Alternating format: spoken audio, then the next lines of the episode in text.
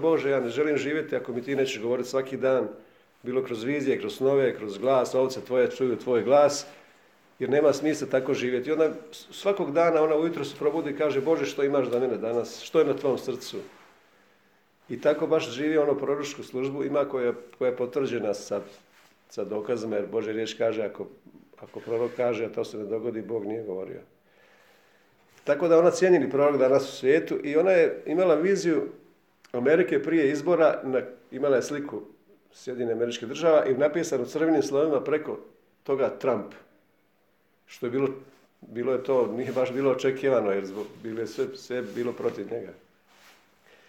A onda je nakon toga kad je vidjela Trump, pisala Trump crvenim slovima preko cijele Sjeverne Amerike, onda je iza toga odmah napisalo je triumf, a to samo razlikuje se u jednoj, u jednoj riječi. Kao pobjeda. Mhm. Trump, Trump, a onda pisalo triumf. I, ona, I onda je Bog rekao, ja ću, ja ću zabrati tog čovjeka jer preko njega ću dovesti pobjedu u Ameriku i obnovit ću Ameriku kao što je nekada trebalo biti. A u stvari Trump znači šofar, odnosno truba šofar koje su trubili u Izraelci, što znači u stvari riječ šofar znači Bog je, Bog je kao žrtva. Par je žrtva hebrejski, a šta je Bog. Bog se sam žrtvovao. Odnosno, kad je Abraham vidio ovna koji je zapleten u trnje, riječ šofar znači za mene je zaklan ovan. Znači neko ko svira u...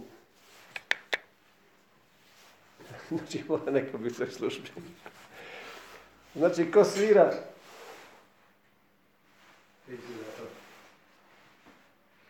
Znači određujem te da, da budeš u... Ne, hvala lijepo, tu sve mene pomaguje. Za mene. Znači za mene je zaklan ovan. Drugim riječima, kad, kad svira u, u, u, šofar, ti drugim riječima kažeš za mene je zaklan. Isus, Jan je zaklano za mene. I onda je Bog njoj pokazao da, da će imati puno neprijatelja Trump, da će svi mediji biti protiv njega, Hollywood pogotovo, glumci, ne znam što, i da ona organizira sa poznatim pastorima Amerike jedan tim molitelja koji će stalno moliti za Trumpa, jer će trebati ga stalno držati u, zaštiti, u zidu blagoslova, u anđelskoj zaštiti, u zaštiti Duha Svetoga, zaštiti Isusove krvi i tako dalje. I ona to je napravila. I je 30 poznatih pastora su u timu koji koji Trumpa drže stalno u zaštiti i Bog je rekao ja ću kroz tog čovjeka obnoviti Ameriku. I sad je ona prvog u noći imala san, čitam na toj njenoj stranici, prvog, to je, ja mislim, možda čak isti dan bio kad, sam, kad smo mi za večerom gospodinom dobili tu riječ, da je ovo godina vraćanja svega što mi je ukradeno, višestruko što ti je ukradeno, godina nadoknade svega, jer đavo došao da uništi, da zakolje, da da ti ukrade, a Isus je došao da imamo život u izobilju. I onda ona dobila taj san. Pročitat ću vam doslovno šta, šta ona kaže. Kaže, prošle noć usnula, usnula sam san u kojoj sam čula kako gospod mi jasno govori. Pred vama se sad otvara vrata restitucije. Ja sam razumjela da gospod proglašava ukaz za naroda Božjega i objavljuje sljedeći period. I onda je, ona, onda je objasnio Bog šta je to restitucija. To je obnova svega što je izgubljeno ili ukradeno onome pravome vlasniku. Sinonimi su zato vraćanje, zamjena, dobitak, ozdravljenje i tako dalje. I kompenzacija traume, kompenzacija nakon traume ili gubitka. I gospod mi je počeo prorokovati da su ta vrata restitucije otvorena pred nama. I ja sam osjetila da mi gospod ponovo i ponovo govori. Novi dan je nastupio, više ništa neće biti kao što je bilo i da on sam vodi borbu sa neprijateljem i sa stvarima koje su bile sve protiv nas kroz cijelu prošlost i da dolazi ogromna nagrada za nas. I gospod proglašava da, da ćemo mi vidjeti njegovu pravosuđe kao nikada prije, njegovu pravednost i da će neprijatelj primiti, morat će sve vratiti to što je ukrao i, i to sa, normalno sa zakonom nadoknade, jer piše negdje sedmorostruko, negdje četvorostruko, negdje petorostruko i tako dalje. I da se vrata restitucija otvorena pred nama i mi ulazimo u veću sferu kompenzacije, obnove, zaštite Božje i, i mi ćemo dobiti nagradu daleko više nego što je bila prije. Kaže, uđite vjerom u ta, kroz ta vrata restitucije koja se otkriva pred vama. Nemojte se slagati ni sa čim manjim od toga što je Bog rekao. Sve što je bilo od vas ukradeno, odnešeno, zadržano, Bog će vam vratiti na najčudesnije i nadnaravne načine kakve vi ne možete ni zamisliti. Očekujte da ruka Božja će sve to vratiti. Došlo je vrijeme da uđeš kroz ta vrata i kroz savršenu novu sezonu božanske restitucije. To ona napisala. Onda sam gledao Briana Simonsa, koje, o kojega mi Jelena puno pričala da je preveo. Čudesno je Bog čovjeka tog vodio, ne znam jeste čuli za njega. Probuđenje donio u nekim plemenima koji nisu ni znali jezik tamo u, u Srednjoj Americi, pa onda probuđenje vrat, kad se vratio u Ameriku i na kraju Bog rekao da ću ti razumijevanje ivrita i grčkog jezika i prevešćeš sada novi zavet na novi način, a čovjek to nije prije znao. I onda on je, ima takve prijevode sada sa novim otkrivenjima, sa čudesno. I onda je Bog mu rekao, sad ću te odvesti u nebesku biblioteku, da vidiš knjige, izaberi sebi neku knjigu da vidiš. I vidio je tamo jednu knjigu, na njoj piše Ivan 22. A on zna da Ivan ima 21 poglavlje. I on kaže, Bože, šta je ovo Ivan 22 poglavlje? Kakva je to knjiga? A Bog kaže, to je knjiga koju sad otkrivam za novu rasu, koja se rađa na zemlji, rasu Božih sinova, koji će činiti više od onoga što Isus činio. Jer Ivanu 14.12 piše, kad Isus kaže, a kad ja odem, vi ćete činiti veća djela od onih koje ja činim. I kaže, to, to je ostavljeno za ovu novu rasu, ovu novu generaciju koja sada dolazi na svijet i oni će napisati tu knjigu Ivana 22. poglavlje. I, I ja sam znao da je to stvarno od Boga, ta nova rasa.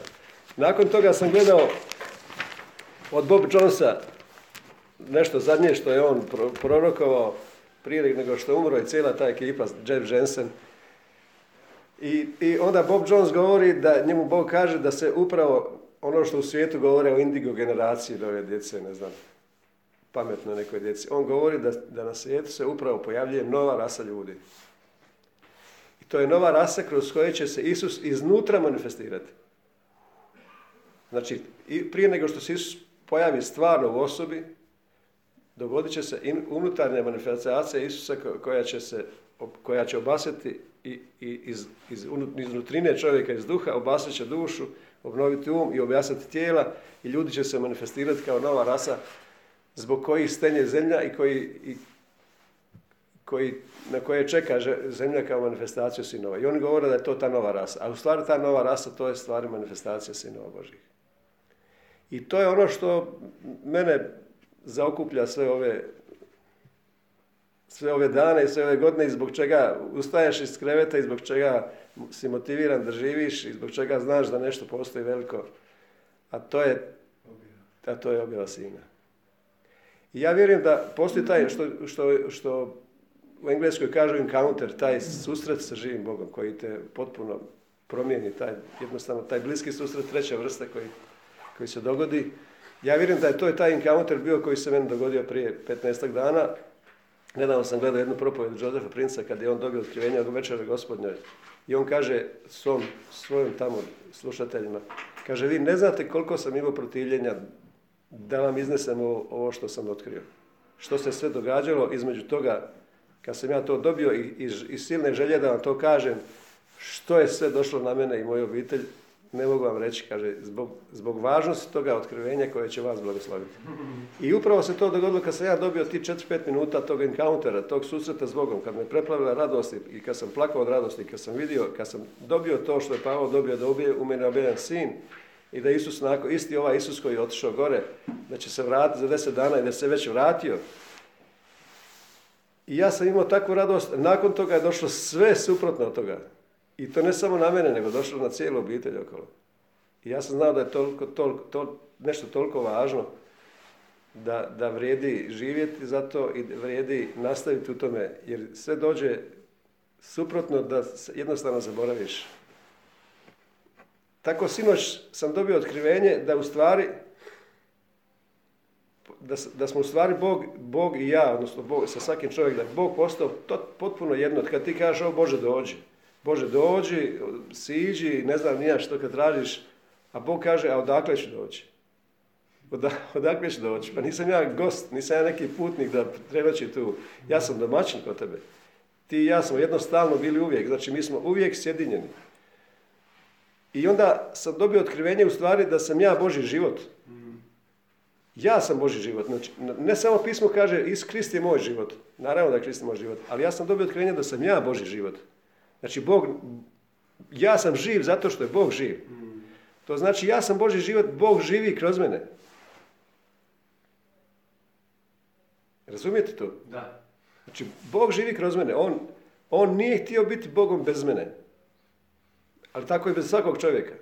I onda sam dobio otkrivenje da, da se, da ono što, što su mi uvijek mislili da postoji neki nevidljivi svijet i vidljivi svijet, nadnaravni svijet, prirodni svijet, da toga pred Bogom uopće nema. Ja sam dobio da taj nadnaravni život, to je u stvari naš prirodni život.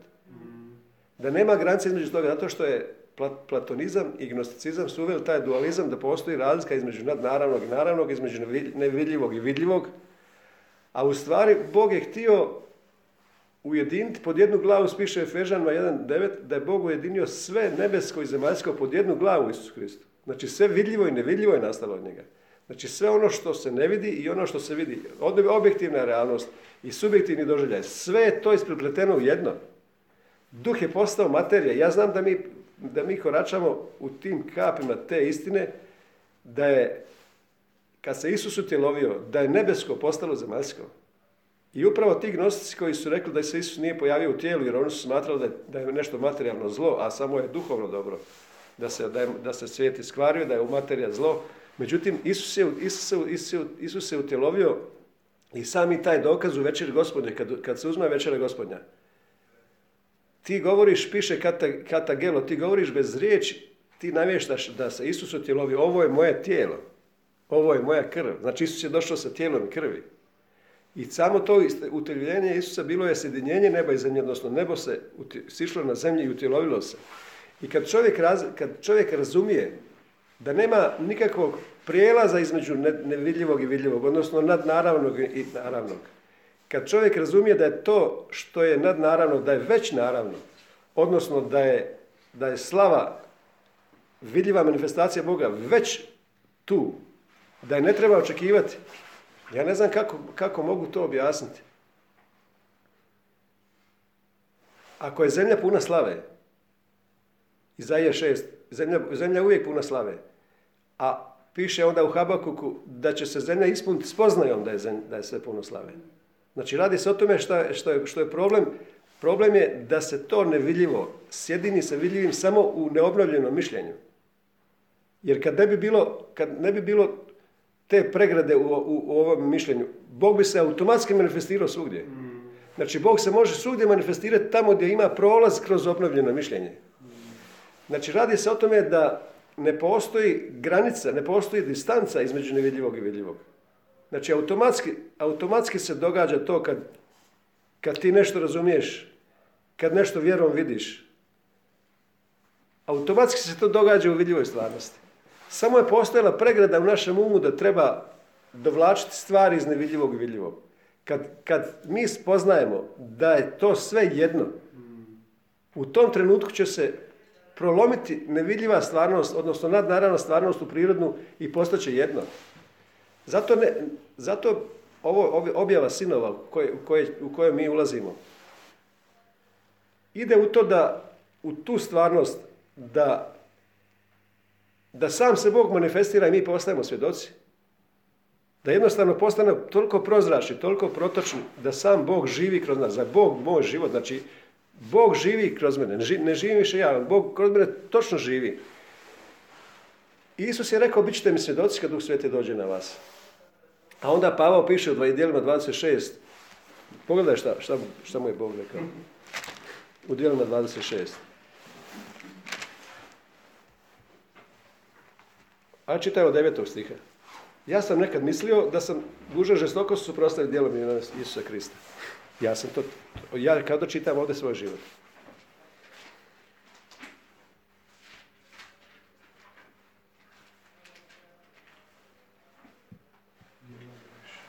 Dijela 26, 9. Ja sam doista nekad mislio da sam dužan žestoko se suprotstaviti djelom Isusa Krista. Ja nisam vjerovao u Boga. Ja kao student svima sam dokazivao da nema Boga ja sam smatrao da se moram boriti, da ljudima Uvjeravam ih da Boga nema, da, da su zabludi. I onda mi je Bog poslao jednog Franjevca da mi bude cimir. Bio je jako dobar čovjek, bio je moralan čovjek i onda, smo se šali, onda se ja s njim stalno šalio. I on je bio na kapitolu gore studirao u školu, bio toliko iskren. Kao da mi Bog pripremao onda. A onda kad sam otišao služiti vojsku, onda sam došao u, u, u služio sam vojsku, išao sam kod rođaka preko vikenda, koji je stanovao ulazu gdje se sastajala evanđelska crkva. I gdje su ljudi prolazili tamo. Vidjeli su, nisam bio vjernik. Pa kao da mi Bog pripremao. Ali ja sam bio, ja sam neka, mislio da sam dužan žestoko su prostaviti djelom imenu Isusa Krista. Tako je Pavao bio. To sam činio u Jeruzalemu i osobno mnoge svete zatvara u tamnice, pošto sam na to veliki svećenik bio ovlašten, tako sam kad su bilo osuđivano na smrt odobravao. Po svim sinagogama prisiljavao sam više puta kažnjanjem da izgovaraju grdnje protiv Boga. U svom prekomjernom bijesu na njih progonio sam i čak tuđe gradove. Vidite kao Pavo, Pavo bio, to je bio odvratan čovjek. Pavo je bio, ja ne znam, ne, postoji čovjek danas ovakav. Kad sam u tom pothvatu išao u Damasku i ovlašću nalog velikih svećenika, vidio sam kralju na svom putovanju po dana, kako s neba dođe svjetlo jasnije od sunca i obasja mene i moje suputnike. Svi smo pali na zemlju, ali ja sam čuo glas što mi govori hebrejski. Hebrejskim jezikom. Hebrejskim jezikom. Šaul, Šaul, zašto me progoniš? To je, to je prvo Pavlovo otkrivenje. Da je Isus nije rekao zašto progoniš moje sljedbenike, zašto progoniš moje vjernike. Nego je prvo otkrivenje Pavla bilo da je Krist univerzalno tijelo. Zašto mene progoniš? Teško se boriti protiv vodila. Znači oni kad, što su vodili stok i ako ona makne se iz onoga, onda, onda imaju one bodlje koje, koje ih tjeraju da idu u, u tom pravcu. Ne možeš ti protiv toga se boriti, nego moraš biti, ići pravo. Inače će doći vodila protiv tebe. A ja rekao, tko si ti gospodine? Gospodin odgovori. Ja sam Isus koga ti progoniš. Ustani, stani na svoje noge jer sam ti se zato ukazao da te postavim slugom i svjedokom. Što znači svjedokom? Očevicem mojih manifestacija, moje slave. Ti ćeš biti protočni kanal, tako da je on iscijelivao ljude Pavlovim rukama, piše. Pavlovim rukama činio čudesa. Kao da je uvukao ruku u rukavicu. Činio Pavlovim Slugom, hiperetes, onaj koji na Galiji koji je zatvoren dolje i samo vesla. Kako onome što svidio, tako mene što ćete objaviti, izbavljat ćete od židovskog naroda i od pogana kojima te šalje. Da im otvoriš oči, da se obrate u tamje svjetlo sotone vlasti Bogu, da vjerom u mene postignu poštenje grijeha i baštinu među posvećenima. Ovo, što je, ovo svjetlo što je obasjalo jasnije od sunca, to je otkrivenje. Jer, paze ovo, to Pavao, ja ga kažem, Pavao to objašnjava u Galačanima 1.5, da u njemu je Bog objavio sina. Bog je u meni objavio sina. Znači, odakle se pojavilo to svjetlo? Iznutra prava Iznutra prava I onda od tada više ja se ne posavjetujem ni s jednim čovjekom. Zašto? Znači, objava sina je vrhunac objave. Nema više, nemaš više šta ti od, koga čuti kad, kad u tebi se objavi sin. Nisam se više posavjetio ni sa tijelom ni krvi. Nikakve objave više nije bilo ta slava, ta slava koja je bila oko Adama prvog, u kojoj je on bio obučen, je ušla u, u nas. Ko je taj kralj slave? Otvorite vrata, 24, da uđe kralj slave. I kralj slave je ušao u nas. Kralj slave je ušao u nas i to je kraj otkrivenja čovječanstva. Završetak očekivanja čovječanstva. Krist očekivana slava je u vama. I on je u svim narodima i u svakom čovjeku. I ta slava neće se dogoditi izliće od neba u, u, u preobražaj ljudi oko nas, nego će se dogoditi izliće iz nas. Neće biti uliće, o Bože daj, spusti svoju slavu. Slava je tu. zemlja je puna slave, naše tijelo zemlje, znači mi smo već puni slave. Kad spoznaš to da, da nema razlike među nadnaravnog i naravnog, kad spoznaš to da ne postoji nešto ne, da nema razlike između nevidljivog i vidljivog, onda će se nevidljivo automatski manifestirati u vidljivom. Kad, nema, kad spoznaš da nema nikakve pregrade, to će se dogoditi toliko tako spontano.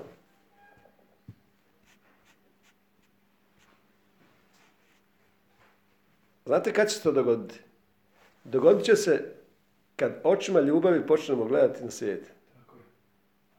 Zato ću vas provesti danas kroz kroz tri manifestacije Bože ljubavi, da se opremimo tom ljubavlju i kad, kad tu ljubav, kad se tom ljubavlju opremimo, bit ćemo sposobni promijeniti potpunu atmosferu u kojoj živimo.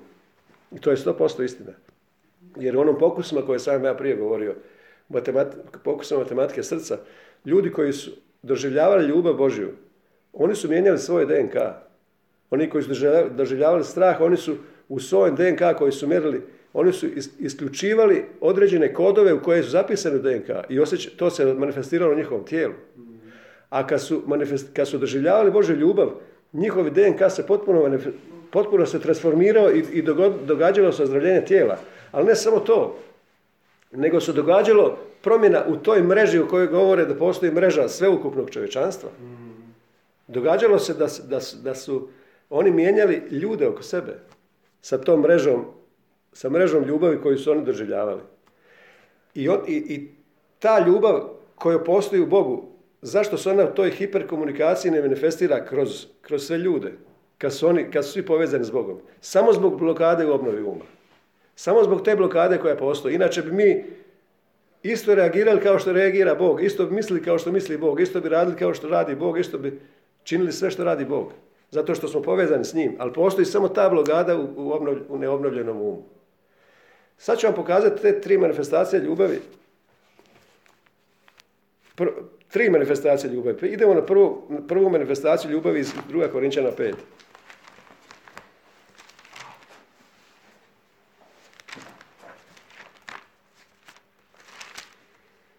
Druga Korinčana 5.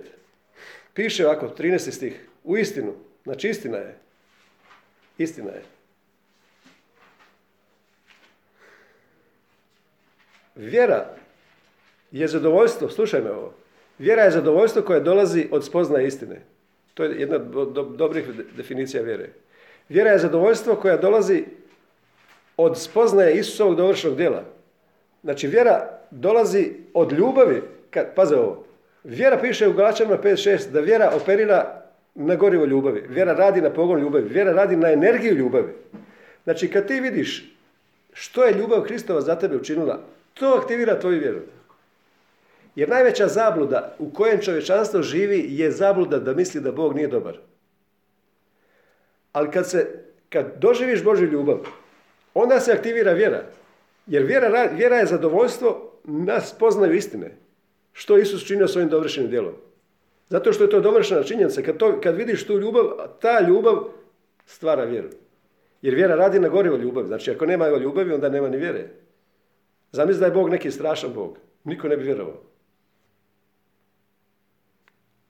I sad, pa, pazi što Pavo kaže, istina je. Ako sam bio u ekstazi, ako sam, ta, to što, se, što sam ja spoznao, dovelo me u ekstazu, odnosno bacilo me u trans, u istinu, ako, ako, ako sam bio, iz, bio u ekstazi, ako sam bio izvan sebe, to je radi Boga. Ako sam bio zdrave pameti, to je radi vas. Ljubav Kristova, ljubav Kristova, ljubav njegova, ne moja ljubav prema Kristu. Ljubav Kristova me odvela u ekstazu. Ljubav Kristova me odvela, bacila u trans. Kada? Kad sam spoznao istinu. Koju istinu? Jedan je umro umjesto svih, dakle svi su umrli. Zamisli to. Znači, to je prva identifikacija, otkrivenje o prvoj identifikaciji, da Isus identificirao sa s nama svima, sa starim čovjekom, koji je, koji je živio neovisno i on je živio u svojoj slavi. On je lišen bio Božje slave. I, i živio u čovječoj slavi. Vi slavu primate od ljudi, on je nastojao živjeti u svojem životu i imati svoju slavu. I Isus je tog, tog grešnog čovjeka maknuo. Znači, identificirao s njim i maknuo se, očistio samim sobom grijeh. I, ostavi, i, onda je rodio novog čovjeka koji je, u kojem je stavio prazno mjesto za Božju slavu. Da dođe Božja slava tu. Zašto ja to znam? Otvori prvu, prvu Samuelovu, prva Samuelova poslanica. Tako se rijetko citira ovaj stih koji je veličanstveni stih. Prva Samuelova dva, hvala, hvala spjevani. Ma, majke Samuela. Prva Samuela 2, 8 piše. Sedam piše, Jahve čini uboga i bogata obara čovjeka i uzvisuje, diže slabića iz prašne, iz bunjišta izlači ubogog, da mu prijestolje slave dadne u baštinu. Zamislite to što piše. Da prijestolje slave, da čovjek postane prijestolje slave, da tron, da tron slave postane čovječije srce, odnosno čovječije tijelo, da mu to da u nasljeđe. Ja ne znam kako u nekom drugom prevodu piše. Jer kod mene piše, kod mene piše da im odredi počasna mjesta. Ali ja sam gledao u originalu, piše kavod i slava. I tron, prijestolje slave, u, ba, u nasljeđe, da im da prijestolje slave. Bog je to učinio. Bog je činio da čovjekovo srce, čovjekovo tijelo, bude prijestolje Božje slave, manifestirane Božje prisutnosti. Postavlja ih uz poglavare i određuje im časno mjesto. Časno mjesto. Šta to znači? Ništa. Bog je odredio da čovjekovo tijelo bude prijestolje njegove slave. Tron, prijestolje, kabod, slava. Znači Isus je učinio to da čovječju slavu je maknuo i ostavio novom čovjeku i ostavio da bude prijestolje slave. I sad paze ovo, Pavao kaže, ljubav Kristova me potpuno ubacila u trans, odvela me u trans, u ekstazu, kad sam spoznao, ovdje kod nas piše prije ovoj pomisli, kad sam spoznao da jedan umro umjesto svih. Da jedan umro umjesto svih. Dakle, koliko ljudi umrlo? Jesu svi, ne postoji čovjek na planeti koji ikada živio, koji će živjeti, koji nije bio uključen u Isusovu smrt, pokop i uskrsnuće i proslavljenje. Ne postoji čovjek koji nije bio uključen u Isusovu smrt. Svi u pismu, znači svi, to, to izbjegavaju svi koji su protiv Božjeg univerzalizma, ne mog univerzalizma. Bog je učinio da svi ljudi su umrli kad Isus umro. I svi, su, I svi ti isti mrtvaci su uskrsli kao pravednici kad je Isus uskrsnuo. On nam uskrsnućem, Petar kaže, ponovo rodi.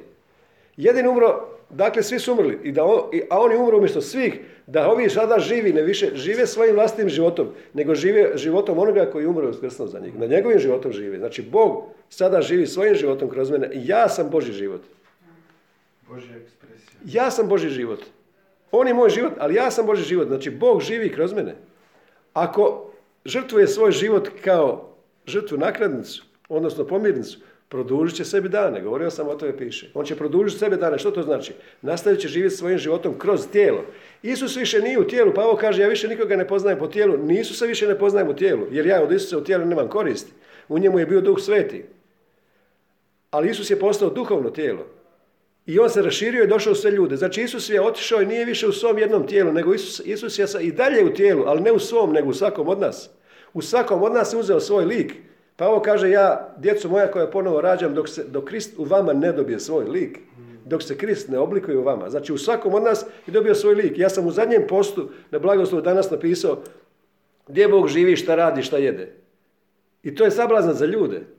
Zato što sam htio, ovo što vam sada govorim, htio sam pokazati da se Bog utjelovio. Isus ne živi više u svom tijelu, nego u svakom tijelu. Gdje Bog živi sada? Ja sam adresa, ti si njegova adresa. Ne živi Bog negdje, negdje na nekom trećem nebu.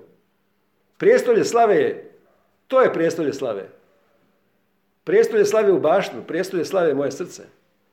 Šta, ja sam rekao šta, šta, šta Bog sada, šta Bog radi? Radi sve što mu dopuste ljudi kroz obnovu uma.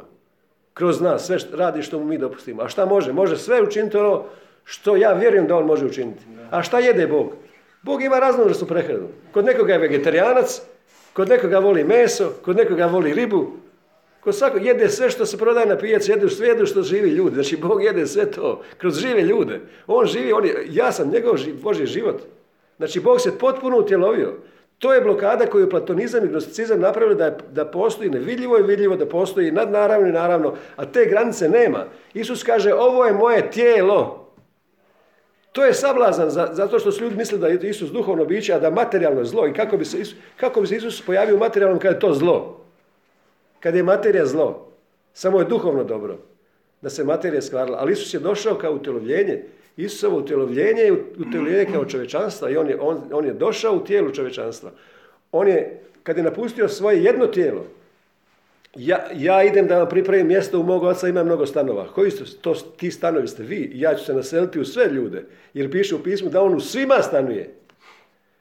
I ovdje piše, znači ova manifestacija ove ljubavi, prve ljubavi je identifikacija Isusa sa nama palim starim čovjekom. On se identificirao i uništio samim sobom, očistio grijeh, piše Hebrejima 1.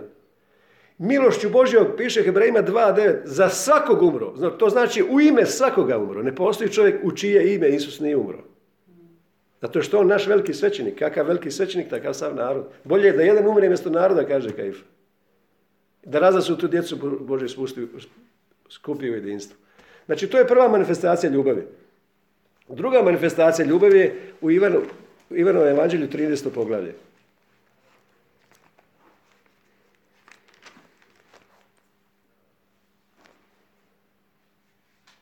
Piše ovako, uoči blagdana Pashe, Isus znajući da mu je došao čas kad će otići s ovog svijeta, kao ocu ljubeći svoje koji su na svijetu, iskaza im do vrhunca ljubav. Ovdje smo govorili da ljubav Kristova je dovela me u ekstazu. Pavo kaže, u ekstazu me dovela, u trans me bacila, kad sam spoznao da kad je on umro, svi ljudi su umrli. Čudesna identifikacija. To je ljubav Kristova, pazi. To je ljubav. Bog je tako ljubio crkvu. Jel piše crkvu? Je li tijelo Kristova crkva? Nije. Bog je tako ljubio svijet. Svijet, a u svijetu su svi ljudi. I pazi ovdje, iskaza im do vrhunca ljubav, ta riječ telos, znači savršenstva, ne postoji više, do savršenstva ljubav je dao. A ljubav, definicija ljubavi u Kološana da je to sveukupnost savršenstva, odnosno veza savršene skladnosti. Odnosno u originalu, ja sam gledao, piše da je to sum desmos teleoteo, tetos. To znači, značilo bi da je to veza savršenog sjedinjenja, savršenog jedinstva piše. Pavao piše, a povrh svega piše obucite se ovo, obucite se ono. A povrh svega obucite se u ljubav koja je veza savršenog jedinstva, savršene skladnosti, savršenog sjedinjenja sa Isusom. I u tom savršenom sjedinjenju sa Isusom, znači kad ti se sjediniš s Bogom i nema distance, nego ti i Bog ste potpuno jedno. Ja, Bog kaže, ja nisam gost koji je došao kod tebe, ja sam domaćin. Mi smo potpuno jedno. Nema Isus plus ja, nego Isus je ja. Zbog toga je prva crkva u dijelima 2.42 piše, a oni su bili u silni na naravan način. Zašto? Bili su u apostolskoj učenju Isusa, znači u zajedno s njim, bili su u koinoniji u sjedinjenju s njim, u lomljenju kruha koje je također sjedinjenju s njim i u molitvama koje je sjedinjenju s njim. Znači oni su bili potpuno sjedinjeni sa Isusom. Znači u potpuno jedinstvo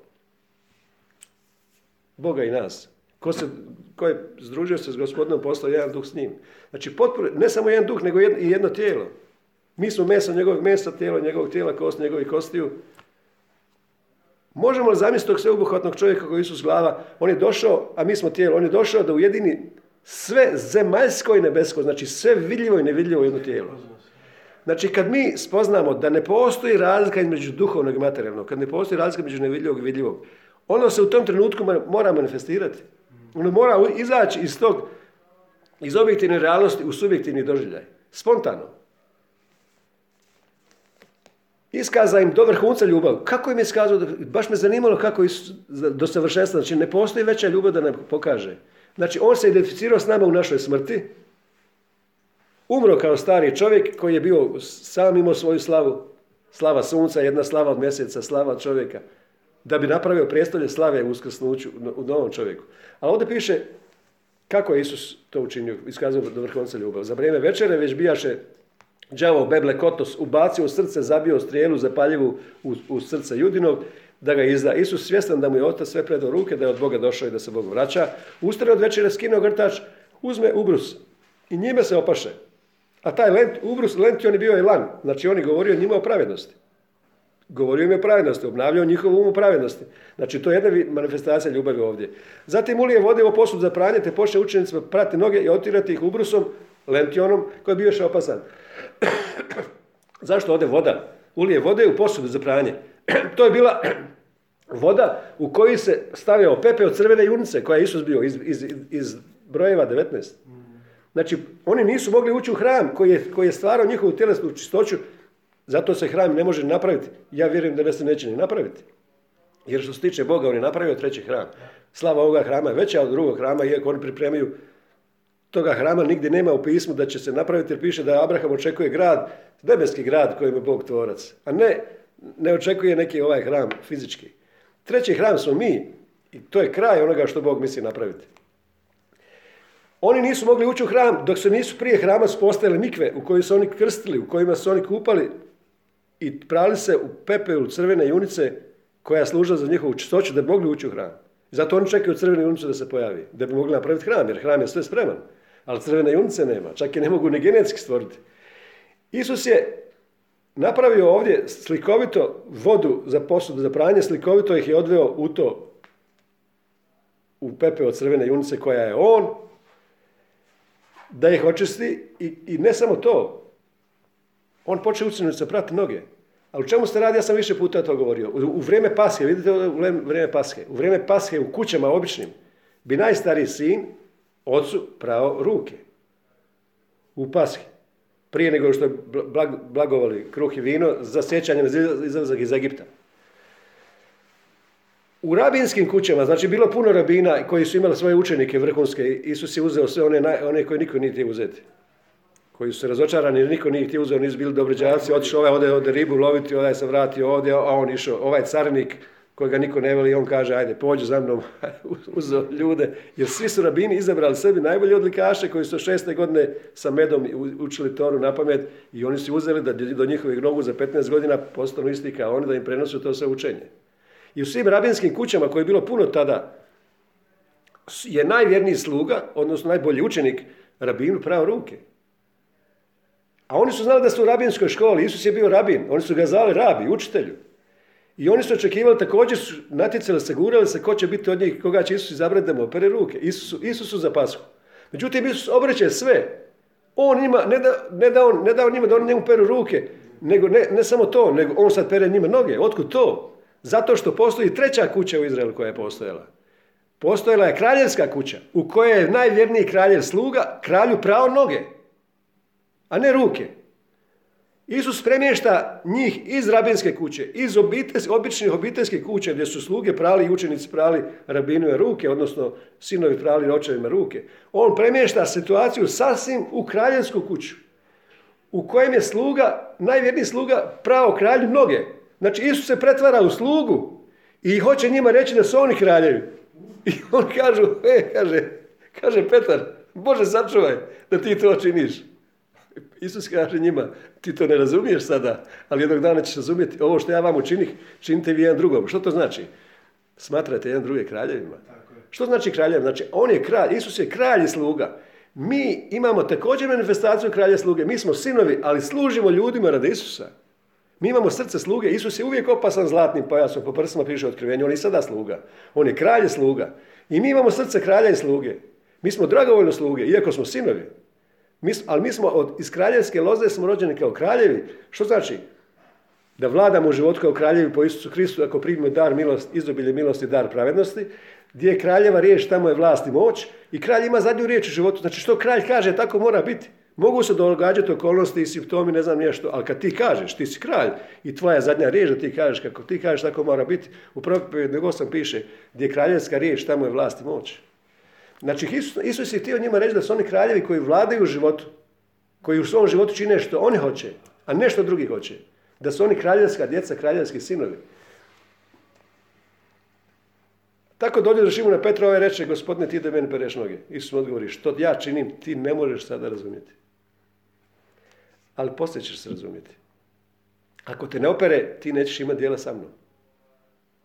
Onda gospodine odrati Šimun, pereš se noge, nego i ruke, glavu i sve. Isus reče, koji je okupan treba oprati samo noge, misli se u ovome svijetu. Noge su um, misli, u kojem hodaš i kojem se može zaprljati tvoj misao. Ko je okupan treba oprati samo noge, tko je on je potpuno čist. Vi ste čisti, ali ne svi. I kad onda je rekao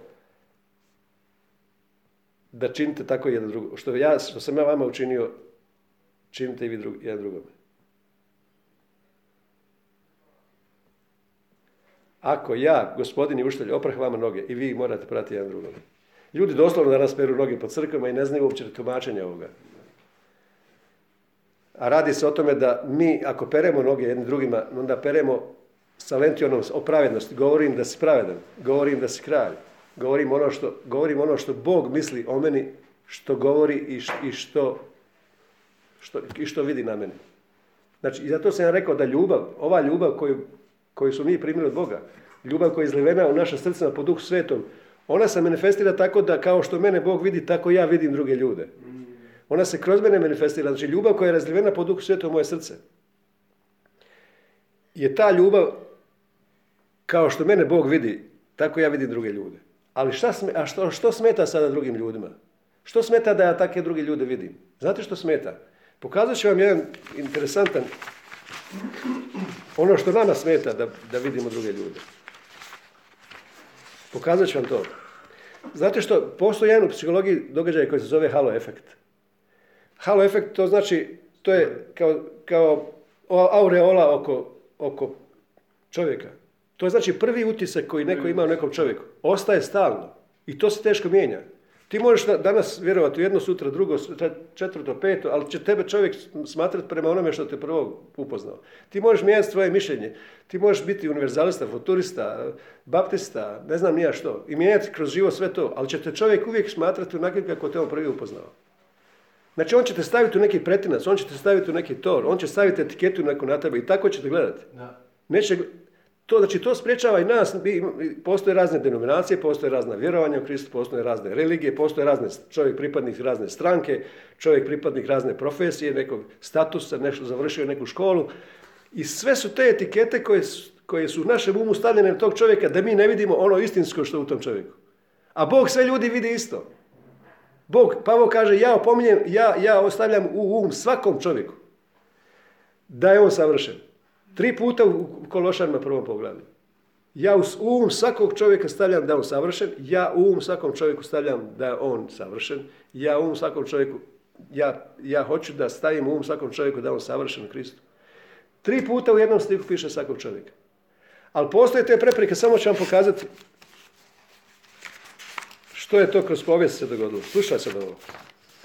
Kaže, Rimljani su stavljali žig kao što se na stoku stavljalo. Znate kad u, u kaubojskim filmovima kad vlasnik stavi na stoku svoje ime i zna se čije, čije je stado.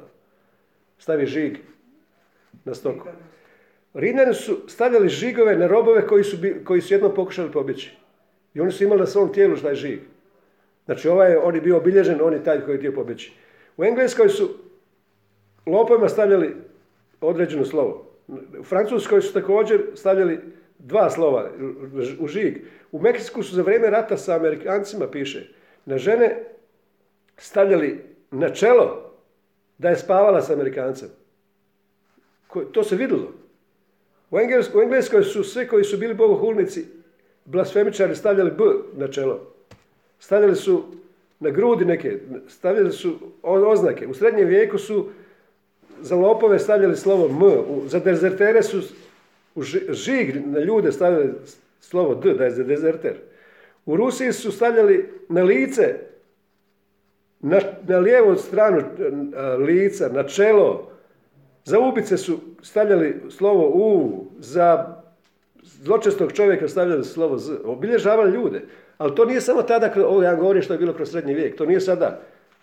To se to se provlači do današnjih dana. Mi imamo tendenciju da označimo nekog čovjeka takvim. Onako kako smo ga upoznali, prema onome što je, kako je školu završio, prema onome što je prije radio, kojoj pripada stranci, koja ima politička uvjerenja. Znači, to je ono, ta etiketa smeta nama da vidimo te ljude kao što i Bog vidi. A Bog, Bog ne gleda ni nekakvu etiketu, Bog ne gleda ni, ni na što toga. Bog, pa, I Pavo, zamisli koja je to ljubav. Ljubav je, ja sam rekao nekoliko puta, da ljubav je da vidiš ljude onakvima kakvi oni jesu. Uprkos toga što oni to uopće ne manifestiraju. Uprkos toga što ste možda povrijedili, uprkos toga što, što su ne znam ja što protiv tebe govorili. Da ti zadržiš uvijek tu ljubav da ih vidiš onako kao što i Bog vidi. Kad počnemo tako emitirati ljubav, onda će se mijenjati ta mreža oko nas. Ta mreža u kojoj su ispunjene sve molitve, jer pazite, u Isusu sva obećanja, daj amen. Postoji taj sebirski zakon, na što se ti fokusiraš, što primaš. Ako se, zato sam ja rekao da najbolja mis, najbolji lijek je mentalno čuvanje zdravlja misliti na Boga. Jer kad ti misliš na Boga, misliš stvari o samom sebi. Znači, na što se ti fokusiraš? Ako se fokusiraš na ljubav, dobivat ćeš ljubav. Ako se to fokusiraš na Isusa, dobivat ćeš Isusa. Ako se fokusiraš na strah, dobivat ćeš strah. Znači, radi se o fokusu na svoj koji si fokusiran. Ali ako smo mi fokusirani na ljubav koju smo primili, a rekao sam ove manifestacije ljubavi. Prva manifestacija ljubavi je da je on se identificirao s nama. Ljubav Kristova me bacila u trans kad sam razumio da su svi umrli kad Isus umro. Znači svi, nema razlike. Svi, nema razlike. Kad ćemo spoznati da mi ne, ne, ne borimo se mi protiv ljudi, nikakvih. Ne borimo se mi protiv lažnih, protiv lažnih religija, ne borimo se protiv drugih denominacija, ne borimo se protiv drugih mišljenja. Zašto? Zato što ćemo onda izaći iz ljubavi.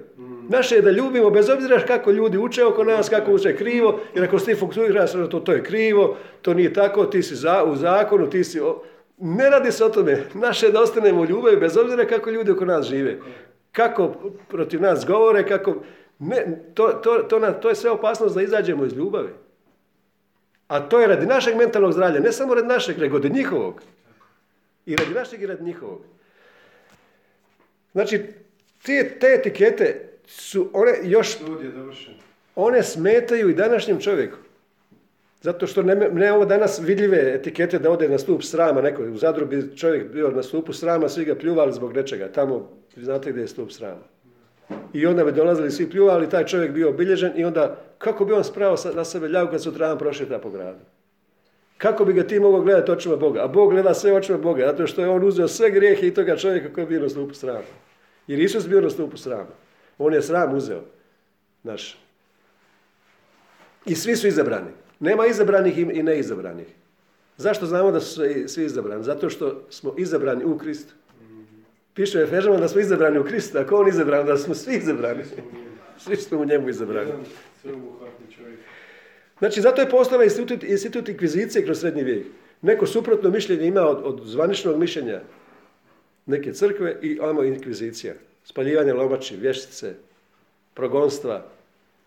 Isto se događa danas, ništa se, ništa se nije promijenilo.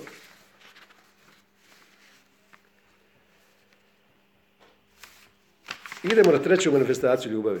Znači, prva manifestacija ljubavi da je Isus identificirao s nama, a nestalo to. Znači, nema više grešnika. Ljudi se čude kad je to kažem. Ako je jedan umro, dakle, svi su umrli. Koji svi grešnici? Sve što, što, što nije ist- istina je laž, odnosno privid. To znači da grijeh je samo laž. I sve posljedice grijeha su laž. Znači, bolest stvarno ne postoji. Virus nema svoj vlastiti život, nego kad dođe na nešto što ima život. Znači, bolest stvarno ne postoji u pravoj realnosti. Ona ne postoji osim ako je pridaješ važnost da postoji. Odnosno, strah ne postoji. Zato što postoji stvarna realnost i stvarnost koja je, koja je stvarna. To je stvarnost. Ostalo je sve privid, odnosno iluzija, odnosno varka. Koja postoji samo u prevarenom umu i pridavanje važnosti tome na što se čovjek fokusira. Treća manifestacija, do vrhunca ljubav. Ovdje rekao sam do vrhunca piše do savršenstva. Kod nas je prevedeno do vrhunca, do savršenstva, teleos. Znači prva je bila, druga Korinčana 5, ljubav Kristova me odvela u ekstazu kad sam se razumio da jedan umro, svi su umrli. Druga je bila da je Isus iskazao do vršenstva ljubav, da nam pokaže da smo kraljevi. To je Ivan 13. To je Ivan 13. Treća manifestacija, prva je Ivanova 4.17. Treća manifestacija ljubavi.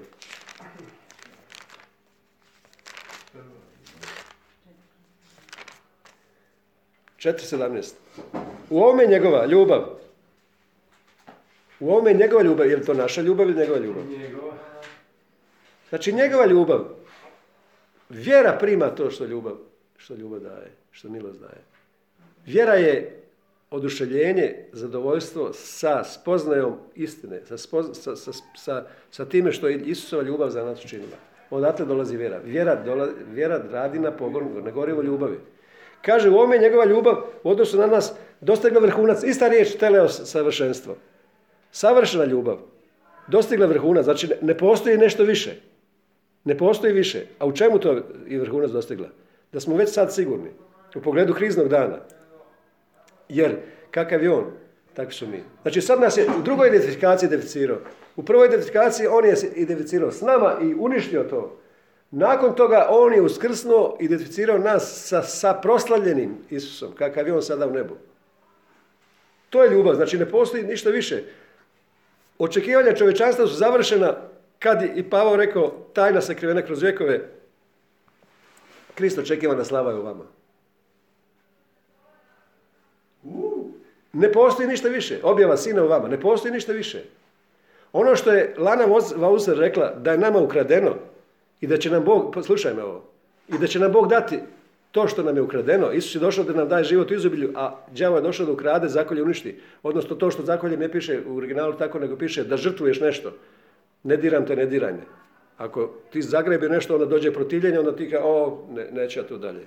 Neće ja dolje, tu je opasno. On je došao da, da, da, da ne ideš do kraja.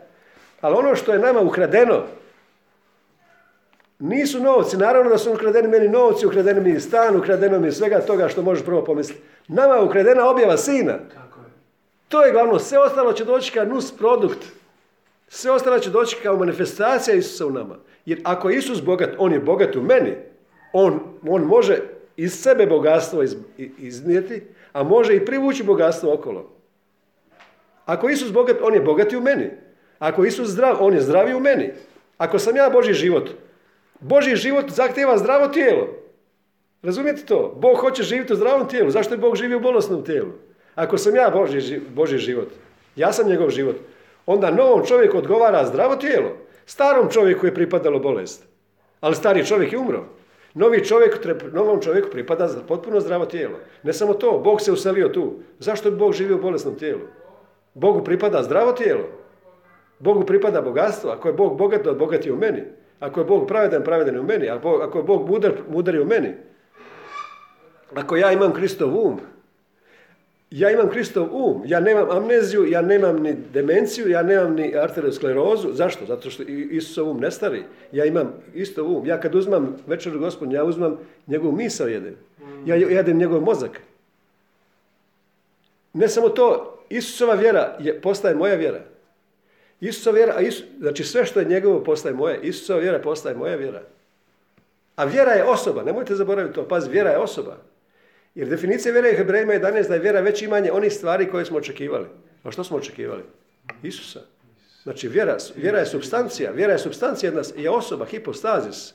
Znači moja vjera je Isus, moja vjera je da sam ja, da, ja, da je Isus objavljen u meni. To je moja vjera. Vjera u Isusa znači vjera u samog sebe. Kakav je on, takav sam, takav sam ja u ovome svijetu. Znači njegova ljubav je došla sada do vrhunca. Nema, nema većeg vrhunca. Da mi pokaže zašto je došao. Ljudi govore da Isus došao da nam se oprosti, ljudi govore da Isus došao da nam se opravda i mnogi tako propovijedaju evanđelje. Po svijetu mnoge crkve propovijedaju, to je super. Ali to nije, to je samo početak. Isus je došao da nas učini jednakim sebi. Isus je došao da, da nas posjeti ko smo mi, zato što smo zaboravili. Isus je došao da nam pokaže da, da kakav je on, takvi su mi. Znači potpuna identifikacija da nas uči jednakim sebi. Jednak slici Božje, Božjega sina. Još se nije očitovalo kako, kako, kako će on biti, ali kad se on manifestira, bit ćemo isti kao što on, kaže Ivan. Znači u svakom slučaju mi smo isti kao on. To je, ovo je ljubav koja je dostigla do vrhunca. To znači u pogledu kriznog dana. Kad se ne ogledaš u Kristu, možeš i zaboraviti ko si. Jakov kaže njegov brat. Ako ne gledaš u to ogledalo. Ali u pogledu kriznog dana bilo što se dogodi, a ne odgovara uskrslom proslavljenom Kristu i Bogu koji je u tebi, onda ideš prema tome da, da se uskladiš s tim što ti jesi, da znaš ko si. U pogledu kriznog dana, ne misli se sudnjeg dana. U pogledu kriznog dana, kakav je on, tako su mi u ovome svijetu. Zašto kaže da nije da kušnja nas neće zadesiti veća od snage naše vjere, a izlaze u tome u večeri gospodnjoj? A izlaze u večeri gospodnjoj, jer nije li zajedništvo, nije li zajedništvo sa nije li kruh zajedništvo s tijelom Kristovim? Nije li čaša koju blagostavljamo zajedništvo sa životom Kristovim? To znači mi, mi ne dobivamo oproštenje kad uzmemo večer gospodinu. Mi proklamiramo da su već oprošteni. Ja ne dobivam ozdravlje kad uzmem večer gospodinu. Ja proklamiram da sam već učinjen zdravim. Jer kakav je on, tako su mi u ovome svijetu. Zato služi večer gospodina. Da me posjeti. Da me posjeti kakav ja jesam. Kakav je on, takav, Ljubav je dostigla vrhunac u pogledu kriznog dana, u pogledu krize, u pogledu suprotnih okolnosti, u pogledu suprotnih simptoma. Ja sam kralj. Ja sam isti kao Isus, što mi ne pripada. Ako sam ja Boži život, onda Božjem životu odgovara zdravo tijelo. Isus me nije samo ozdravio, Isus je moje zdravlje. Isus je moja mudrost, Isus je moja pravednost, Isus je moja snaga, Isus je moja svetost. Isus je moje zdravlje. Ti si ja, ono ja, ja sam dobio to otkrivenje, ti si ja. Ti si ja. Ja što god vidim na tebi, u tom istom trenutku postaje u meni. Zato isto rekao Ivanu 14.20. U taj dan ćete spoznati da sam ja u Bogu, vi u meni, ja u vama. To znači nikad nije postojao dan kad to se nije dogodilo. Kad, toga nije, kad to nije bila istina. Nikada nije postojao dan. U taj dan ćete spoznati to.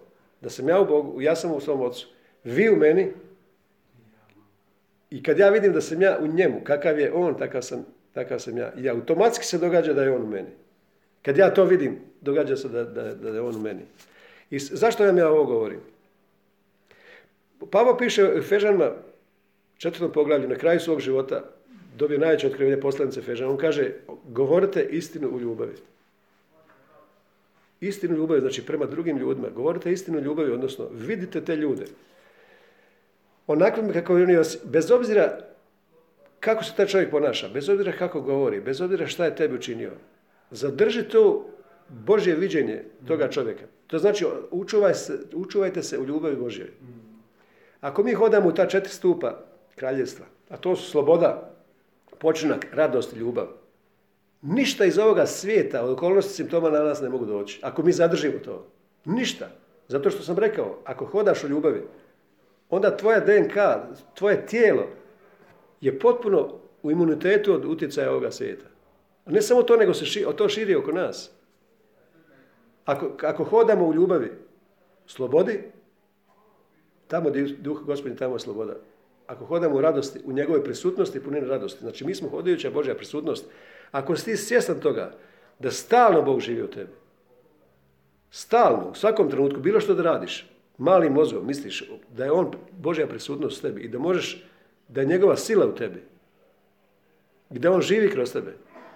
Nedavno sam gledao kako je čovjek koji iscijeljuje ljude, on kaže, kako će sad iscijeliti ovog čovjeka? A Bog mu kaže, ali moja je sila u tebi, pruži ruku. Pruži ruku, moja je sila u tebi, pa ja sam u tebi. Znači, što je u stvari prava vjera? Prava vjera je povjerenje u Isusa da On kroz tebe to radi. Povjerenje. Povjerenje Isusa. Ti, ti su meni. Povjerenje u Isusa. Povjerenje, ne znam kako bi preveo tu riječ. Povjerenje. Isusa, ti si u meni. Povjerenje. Ti možeš to. Pouzdanje. Pouzdanje. Povjerenje. Slušaj sad ovo što, što, vam, što vam hoću reći. Ovo što, što je zaključak današnje poruke.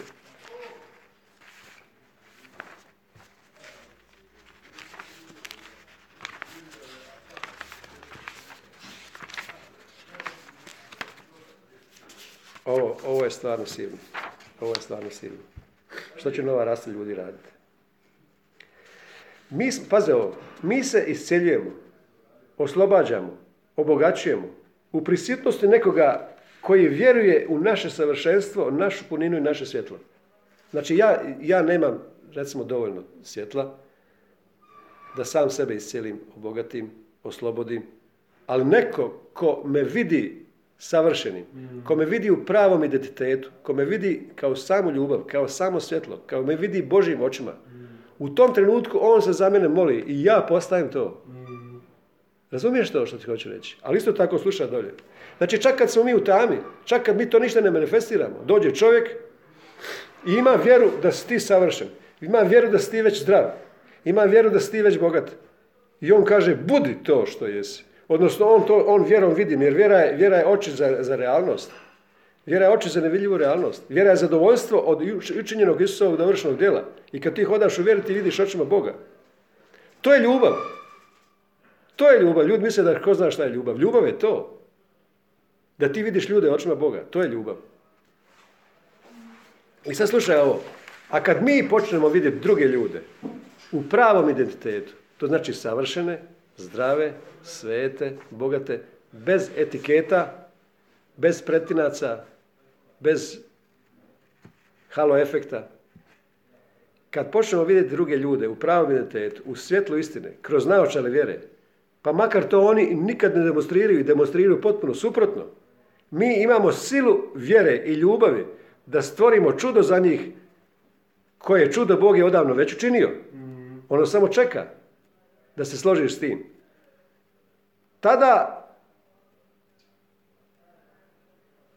tada ćemo lako vjerovati da se pojavi prava realnost u vidljivu stvarnost. Jer to je jedno, odnosno sjedinjeno.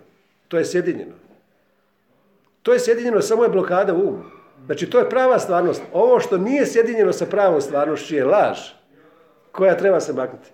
U trenucima kad sam ja dobio dar vjere i kad sam vas pričao, i kad sam vam pričao da sam molio da sam rekao ovo je greška, ovo je greška, mora se to maknuti, temperatura bude normalna, sve ono.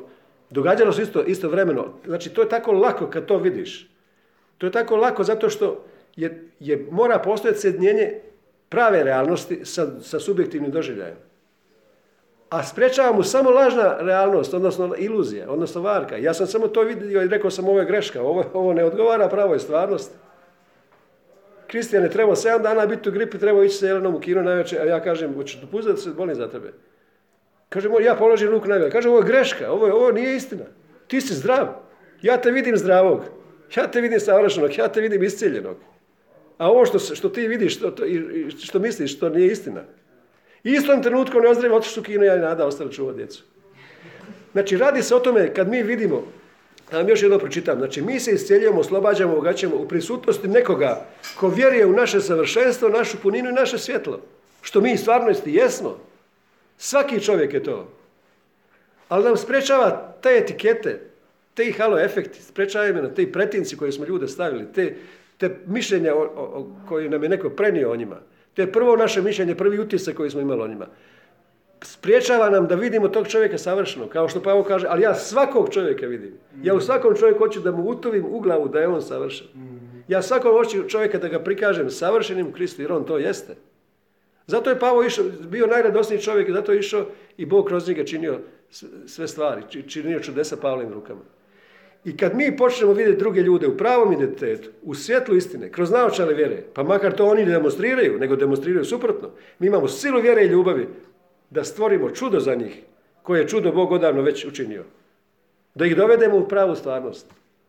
Da ih- dovedemo u Isusovo dovršeno djelo. Tada nam je lako vjerovati da se, da se pojavi prava realnost u vidljivu stvarnost, jer je to jedno i sjedinjeno. Ne postoji razlika. Postoji samo laž, bolest je laž, strah je laž. Sve, to, sve što nije, sve što nije, ne slaže se sa Božjom istinom, ne može opstati u vidljivoj stvarnosti. Kad mi počnemo gledati ti Božjim očima, to rade ljudi koji, to rade ljudi koji gledaju Božjim očima. Zašto oni idu i iscijeljuju sve ljude? Zato što ih vide zdravima. Zato što vidi savršenima, zato što vidi kao svjetlo, ne vidi, ne vidi trunke grijeha u njima. Jer ljudi, kad gledaš ovim očima, a ti si bolestan možda zbog toga što si to radio, a ti si, kri- kriv si bio što si to, pa po zakonu sijanje žetve, eto sada imaš žetvu toga što si sijao. Nema toga, to je vraćanje starog čovjeka. Da. Ti vidiš automatski novo stvorenje. Ti vidiš novo stvorenje i gledaš ljude kao novo stvorenje. Nema više zakona sijanja i žetve. E to ti je zato što si to tako radio. I onda moraš to nositi tu kaznu. Ne, nema toga. Isus je uzeo svaku kaznu. Isus je uzeo sve bolest. Pazi, možeš zamisliti da je sve, sve bolest svijeta, svih ljudi, 7 milijardi ili koliko je još prije živjelo, još toliko. Sve su bile skupljene u jedno tijelo. Koje tijelo? Isusovo tijelo. On je bolesti, boli uzeo. Jedno, jedno otišlo jedno tijelo. Runo jedno bilo koje je postalo suho, a sve ostalo bilo pra- pravednost prešlo, a sve ostalo prešlo zdravlje. I bilo gdje da se pojavi ta bolest sa tog jednog tijela, Isus je uzeo bolest i odnio daleko, bilo gdje se pojavi svakom čovjeku, nema pravo. Nelegalno je. Nelegalno, zato što je istina da on uzeo sve bolesti boli. Na jednom tijelu. A 7 milijardi ljudi slobodnih. Znači, bilo koji čovjek prolazi ulicom na kojem vidiš da je bolestan. Nema pravo na njega to. Mi smo duhovni policajci koji kažemo, ti bolest nemaš pravo na tog čovjeka. On, on ne zna da to ne mora nositi. Zašto bi, se on, zašto bi on to nosio? On misli da to mora nositi. A ne mora nositi. Zašto bi čovjek bio siromašan? Zato sam ja rekao da su pučke kuhinje pune bogataša. Bolnice su pune zdravih ljudi. To je istina. Ali nama treba da, da ta ljubav koju, koju smo mi primili, ovu ljubav koju sam govorio u manifestaciji, ljubav koja nas, koja nas je otkrila da su svi umrli, stari, ljubav koja nam se otkrila da smo kraljevi, da živimo u izobilju milosti, daru pravednosti i da je naša zadnja riječ. I ljubav koja nas je dovela do vrhunca da vidimo da kakav je on, takvi su mi u ovome svijetu. Dovela nas je dotle da je naše srce izgledena ljubav po duhu svetome i da govorimo istinu ljubavi i da vidimo ljude sve u ljubavi. I da mijenjamo svoj život i da mijenjamo živote drugih ljudi. Tako možemo utjecati, tako možemo utjecati, jer zemlja stenje, stvorenje stenje i čeka manifestaciju Sina Božih. Kako? Zašto? Pa da ih vidi takve kako jesu. To je ono za što živimo. I samo što se nije pojavilo.